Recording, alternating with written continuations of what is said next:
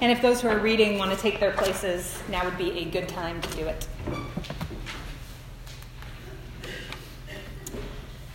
So I decided this week that the book of Acts might be my favorite thing to preach.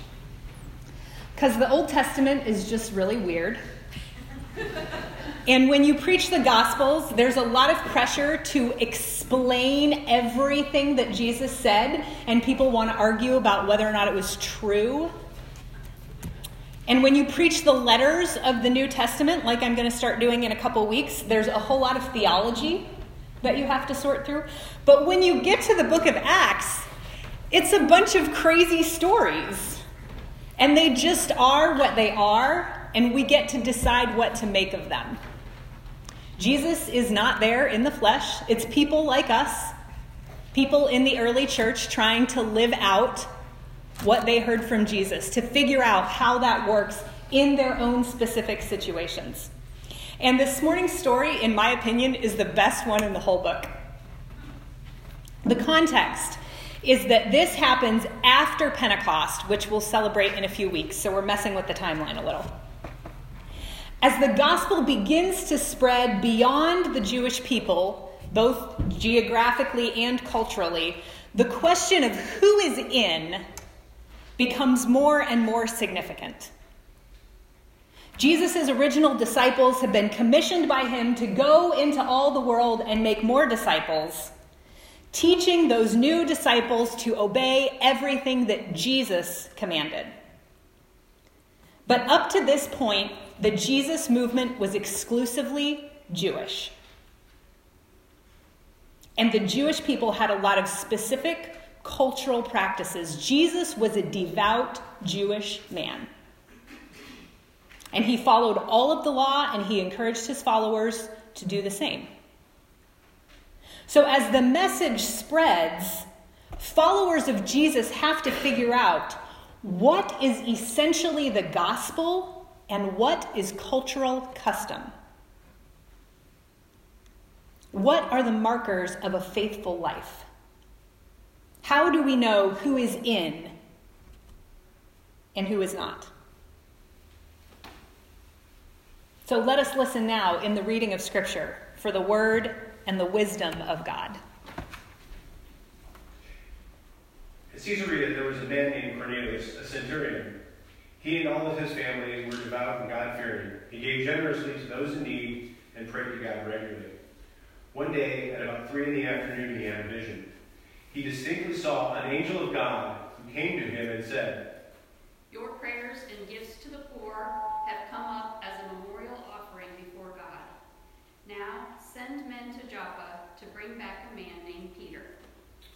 When the angel who spoke to him had gone, Cornelius called two of his servants and a devout soldier who was one of his attendants. He told them everything that had happened and sent them to Joppa. About noon the following day, as they were on their journey and approaching the city, Peter went up on the roof to pray. He became hungry and wanted something to eat. And while the meal was being prepared, he fell into a trance. He saw heaven opened and something like a large sheet being let down to earth by its four corners. It contained all kinds of four footed animals, as well as reptiles and birds. Then a voice told him, Get up, Peter, kill and eat. Surely not, Lord. I have never eaten anything impure or unclean. The voice spoke to him a second time. Do not call anything impure that God has made clean. This happened three times, and immediately the sheep was taken back to heaven. While Peter was still thinking about this, the vision, the Spirit said to him, Simon, three men are looking for you. So get up and go downstairs. Do not hesitate to go with them, for I have sent them. When Peter and the others arrived in Caesarea, Cornelius was expecting them and had called together his relatives and close friends. As Peter entered the house, Cornelius met him and fell to his feet in reverence. But Peter made him get up, saying, Stand up, for I'm only a man myself. While, talk, while talking to him, Peter went inside and found a large gathering of people. He said to them, You are well aware that it is against our law for a Jew to associate whither visit the Gentile. But God has shown me that I should not call anyone impure or unclean. So when I was sent for, I came without raising any objection. May I ask why you sent me for me, Cornelius? Three days ago, I was in my house praying at this hour, at uh, uh, 3 o'clock in the afternoon.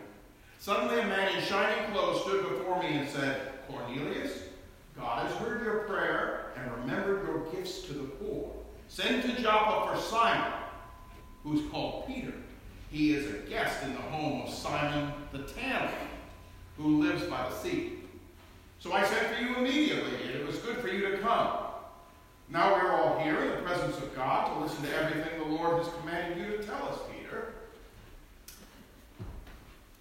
I now realize how true it is that God does not show favoritism, but accepts from every nation the one who fears God and does what is right. You all know the message God sent to the people of Israel, announcing the good news of peace through Jesus Christ, who is Lord of all. He commanded us to preach to the people and testify that He is the one whom God has appointed to judge the living and the dead. All the prophets testify about Him that everyone who believes in Him receives forgiveness of sins through His name. While Peter was still speaking these words, the Holy Spirit came on all who heard the message. The circumcised believers who had come with Peter were astonished that the gift of the Holy Spirit had been poured out on the Gentiles. For they heard them speaking in tongues and praising God. Then Peter said, Surely no one can stand in the way of their being baptized with water. They have received the Holy Spirit, just as we have. So Peter ordered that they be baptized in the name of Jesus Christ. This is the word of God for all people.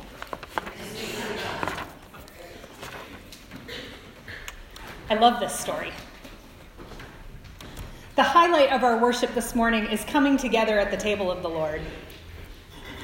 As we sang a few minutes ago, at this table, no one is a stranger and everyone belongs. This table is a foretaste of what we will experience someday when God gathers all people together and finally we realize that our differences are not strong enough to separate us. But that's a really hard lesson to learn. We all like to think of ourselves as open minded, don't we? And yet, we all have someone that we do not want to be at the table with.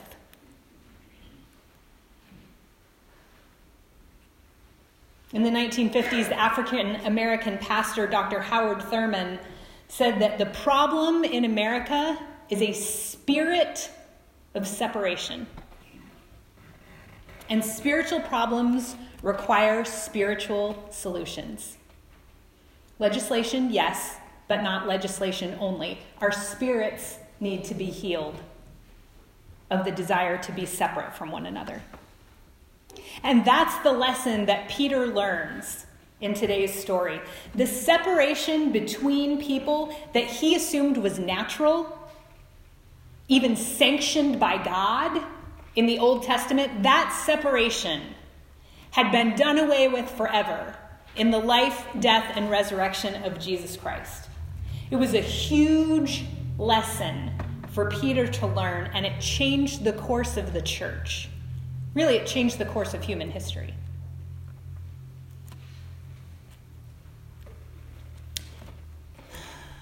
And I'd like for us to think today about how this process works.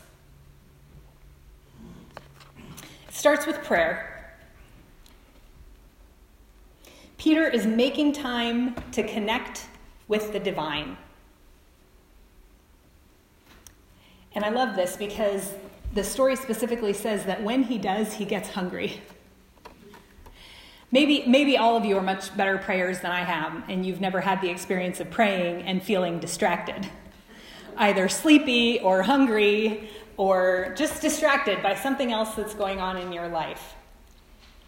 And often what we do is beat ourselves up for that. Oh, I'm not doing, I should be praying, I'm supposed to be focusing on God.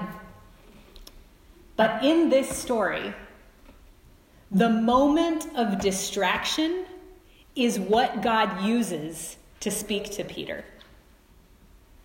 The thing that we're probably most likely to beat ourselves up for in prayer is exactly where God comes in to say something new to Peter.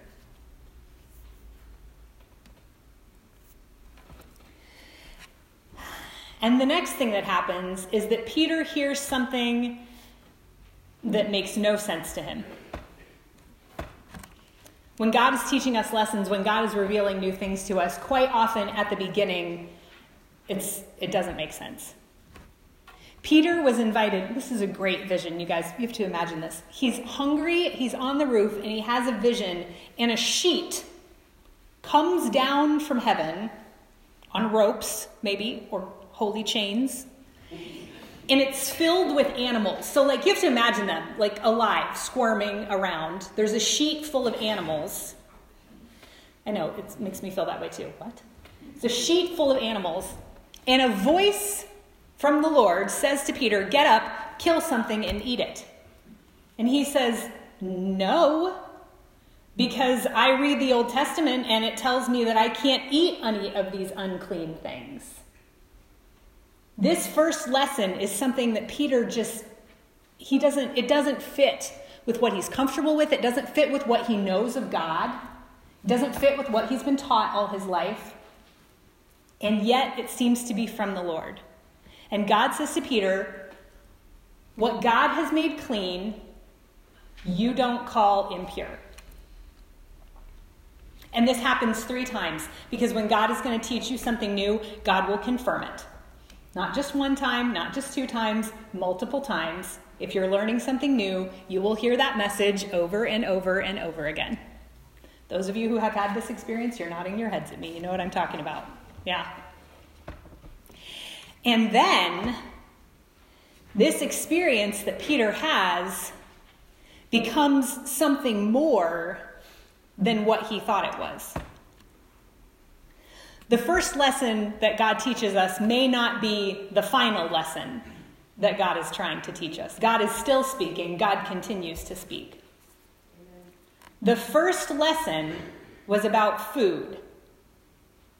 The real lesson is about people. As the lesson of what is clean works its way through Peter's heart and mind, he realizes that it's not a lesson about what is clean, but about who is clean. The voice says to Peter, that which, the thing, the thing that God has made clean, you don't call unclean. But when Peter repeats this story, when he has this experience, when he goes to Cornelius' house, what he tells the people is God said to me that I'm not supposed to call any human impure or unclean. Peter heard something from God, and as he understood it, it became something new in him. He was able to apply it in more places. This was not a lesson about food, this was a lesson about Gentiles. This was a lesson about the people that Peter thought, I can't associate with those people. God doesn't associate with those people. My holy text says that those people are doing something wrong that makes them unacceptable to participate in the family of God. And God, the very God, the Creator God, says to Peter, No one is unclean. No one is unworthy to participate in the kingdom. No one is unable to be forgiven. Everyone is included already. Not when they change to agree with our politics or our theology. Not when they get out of jail. Not when they get into recovery. Not when they prove to us that they're actually sorry. But right now, everyone is clean. And there's no separation. Peter goes to the house of a Gentile and he speaks and he teaches. When God is teaching us a new lesson, God will bring people into our lives who challenge our prejudices. Whoever the people are that we separate ourselves from, as we are growing in spiritual maturity, God will send those people to us to become our friends, and we will realize through that friendship, possibly even through your own family, that the separation that we assumed was from God, because it's in our book, that separation is what Jesus came to overcome. And as we're going to talk about in Pentecost in a few weeks, the mark that the separation is gone is that these people who were supposed to be outsiders are having the same religious experience that we are having. We can see that they are connecting with the divine just like we are. We can see that they are hearing from God just like we are. That's the whole that's the uh, speaking in tongues part. That's what it is all the way through the book of Acts every time. The people that you thought were outsiders, they're having this same amazing religious experience. We know what that meant to us. God must be with them too.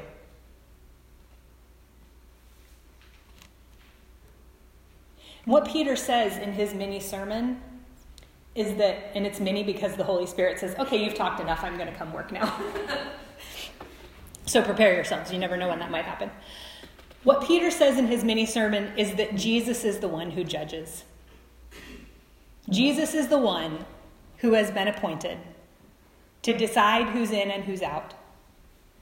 The one who loves us unconditionally.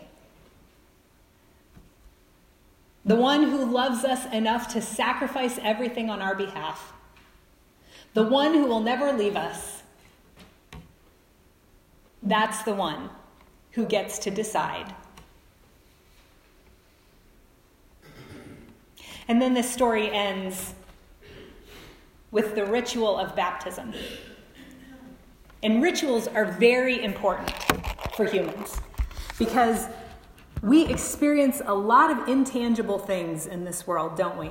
In our worship, in our experience of God, often it's not this is why we build churches, right? So that we can like try to put something around this experience that we're having. That's why we have rituals. In the ritual of baptism, the person experiences being cleansed by God, what God has made clean, let no one call unclean. The person demonstrates their commitment to following Jesus. The community says, this is our ritual. We know that you're one of us. And as we come to the table this morning, we celebrate this ritual of acceptance. No one is a stranger here, everyone belongs. As we find forgiveness here, we in turn forgive all wrongs done to us through the power of Jesus. As an open and affirming church, we need this story. I'll tell you, friends, as I was going through my own journey on understanding God's acceptance of all people, this story was huge for me. This story will mess you up. As a church who believes that God is still speaking, we need this story. We have these stories in our sacred text so that we recognize when they're happening to us, even though they're different. But we don't have these stories so that we can see what God used to do. We have these stories so that we can see what God is still doing. And as people who are honestly seeking to do justice, to love mercy, and to walk humbly with God, we need this story. We need a story of what it looks like to change our minds, of what it looks like to be open to have God teach us something new, of what it looks like to accept others who are so different from us, to come to the table together. We need this story. And when we come to the table, we are reminded that our ancestors in the faith have insisted for hundreds of years that this is the joyful feast of the people of God. At this table, there is room for people of all genders, of all ages, of all races, people with every type of body can come from the north and the south, and the east and the west, and gather here about Christ's table.